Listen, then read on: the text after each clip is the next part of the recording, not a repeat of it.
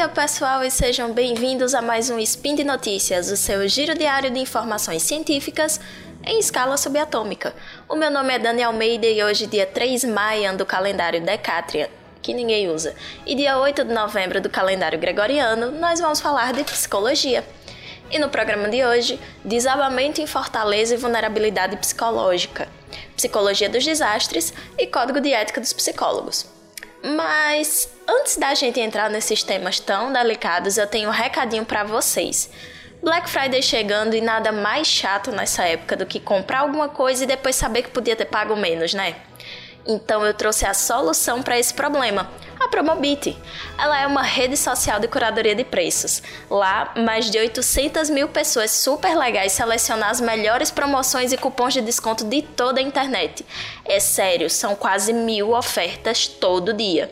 Essas ofertas são analisadas por especialistas para garantir que você compre tudo no precinho, sem black fraud e numa loja confiável.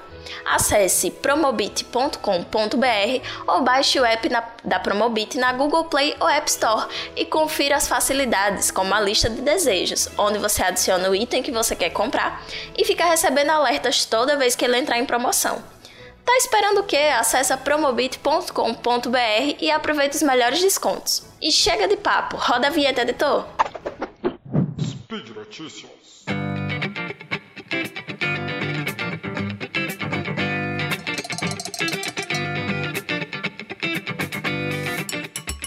Então, gente, é, no último dia 15 de outubro, é, desabou em Fortaleza, lá no Ceará, o edifício Andréa. Foram nove óbitos confirmados e sete vítimas resgatadas com vida. Né? E quando a gente acompanha uma situação dessas, fica aquele choque, né? Porque foi algo que aconteceu de manhã, então teve toda uma movimentação nas redes sociais e, e pelos veículos de comunicação mesmo, né? Com todo mundo falando do que tinha acontecido. E os relatos dos vizinhos do prédio são muito fortes. Né? Muitos deles relatam que não estavam entendendo direito o que aconteceu e depois, quando perceberam que o prédio tinha desabado, é, começaram a, a, ficar angustiados. Alguns relatam até que escutaram pedidos de socorro, né? E sempre que acontece um, um acidente ou uma tragédia ou algum grande desastre que envolve um número considerável de vítimas, é, a gente percebe que essa situação ela causa uns impactos psicológicos muito fortes. Não só para quem estava envolvido diretamente com o acontecido, mas para quem estava ali próximo, para os familiares, né, para o que a gente chama de vítimas indiretas. E aí quem presencia uma situação dessa sofre impactos muito fortes. Mas por que é que eu da psicologia estou falando sobre o desabamento de um prédio? Pois é, existe um ramo da psicologia chamado Psicologia dos Desastres. E é sobre ele que a gente vai falar hoje. É, esse é um campo relativamente novo dentro da psicologia. Mas antes de tudo, antes da gente começar a falar sobre psicologia dos desastres, sobre a origem desse campo, é interessante a gente conversar um pouquinho sobre o que é o conceito de desastre e porque essa é uma área tão importante para o psicólogo. Então, primeiro, os desastres e as catástrofes, eles são eventos desencadeadores de estresse. Então, tanto porque eles é, fazem com que as pessoas sejam expostas a um perigo iminente, e esse perigo ele causa risco à integridade física, à integridade emocional das pessoas envolvidas. E geralmente são situações que necessitam de atenção da equipe multiprofissional. E aí, esse, esses desastres ou catástrofes podem ser eventos naturais, né, como, por exemplo, uma enchente, ou pode ser é, eventos decorrentes da ação humana, né, um incêndio, um outro tipo de acidente, e ainda a gente tem desastres que são situações de calamidade, né? Então, sei lá, terremotos, vulcões, por exemplo. E aí a grande diferença de um acontecimento isolado para uma catástrofe é, além do nível de urgência, né, que gera uma quebra do, uma quebra do hábito, né, do equilíbrio daquele, daquele local, tem uma cobertura midiática muito grande. Então isso pode gerar um, um, uma quantidade de vítimas ainda maior, porque você tem mais pessoas expostas àquele acontecido. E aí você repercute né, a, a, as proporções disso. E os primeiros estudos da psicologia nas emergências e nos desastres, eles surgem ainda no século XX, né, a partir de, de, de trabalhos é, que tiveram origem com uma explosão de uma mina de carvão em 1906, na França. E aí foram estimados que mais de mil pessoas não sobreviveram ao acidente e as intervenções foram feitas com familiares e amigos das vítimas, né? A partir de então, só foi crescendo o número de, de estudos sobre, né? Porque viu-se a, a importância desse campo enquanto um campo de trabalho do psicólogo. E aí, isso fora do Brasil, né? Aqui no Brasil, os estudos eles acontecem é, a partir de 1987, com o acidente do Césio 137 em Goiânia. Então, esse é o primeiro registro histórico do processo de inserção da psicologia né, no estudo, pesquisa e intervenção de emergências e desastres.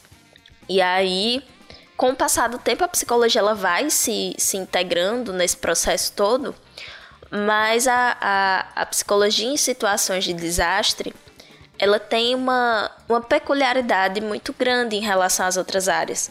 Né? Muitas vezes as pessoas elas associam erroneamente a ideia do psicólogo que trabalha em situações de calamidade com o psicólogo que atua em hospitais ou em, em unidades de emergência.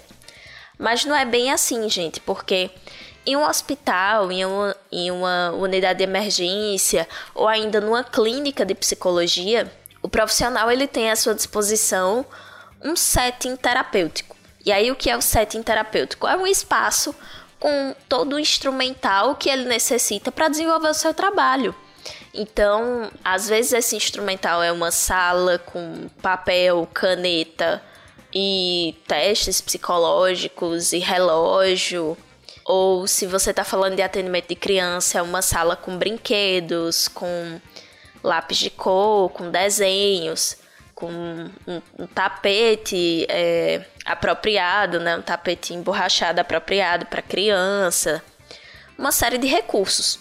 Mas se a gente está falando de uma situação de desastre, você também não tem como proporcionar um ambiente que ele seja adequado. E muitas vezes o ambiente adequado que você tem numa situação como essa é uma tenda exposta, né? Então, é um trabalho muito diferente porque também não é um trabalho de longa duração, é um trabalho de curta duração, né? E você não tem muito uma questão de um tempo de atendimento, não tem como você delimitar que aquela sessão vai ser de 50 minutos ou de uma hora, porque você não sabe a necessidade de fala daquela pessoa. E você não tem um, um padrão muito, muito. Um padrão muito padrão, digamos assim, né? Você não tem um, um padrão muito fechadinho numa caixinha, porque você está num ambiente totalmente diferente daquilo que o psicólogo costuma se inserir, né? Mas é, sem contar em todo o estresse, porque numa clínica ou no hospital, o psicólogo tem a hora de entrar e tem a hora de sair. E numa situação de catástrofe, você não tem muito um horário de expediente muito bem definido, né? Você tem turnos mas nem sempre esses turnos correspondem a uns horários fechados que você faria se estivesse no hospital ou numa clínica, por exemplo. Porque isso vai depender muito de como está a população e de, de, de como está sendo a procura pelo atendimento, de quantas pessoas disponíveis tem. E esse acolhimento ele pode ser feito individualmente ou em grupos. Né? Então você tem toda uma questão de você não ter uma infraestrutura para atendimento. E essa é uma grande dificuldade dos profissionais da psicologia, né? A gente ainda tem essa dificuldade de atender e de trabalhar em locais que não tenham a estrutura tradicional do consultório.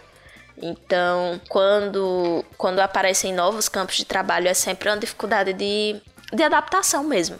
E aí, é, a gente tem três fases de atendimento onde o psicólogo ele pode atuar né, nessa questão da psicologia das emergências e dos desastres.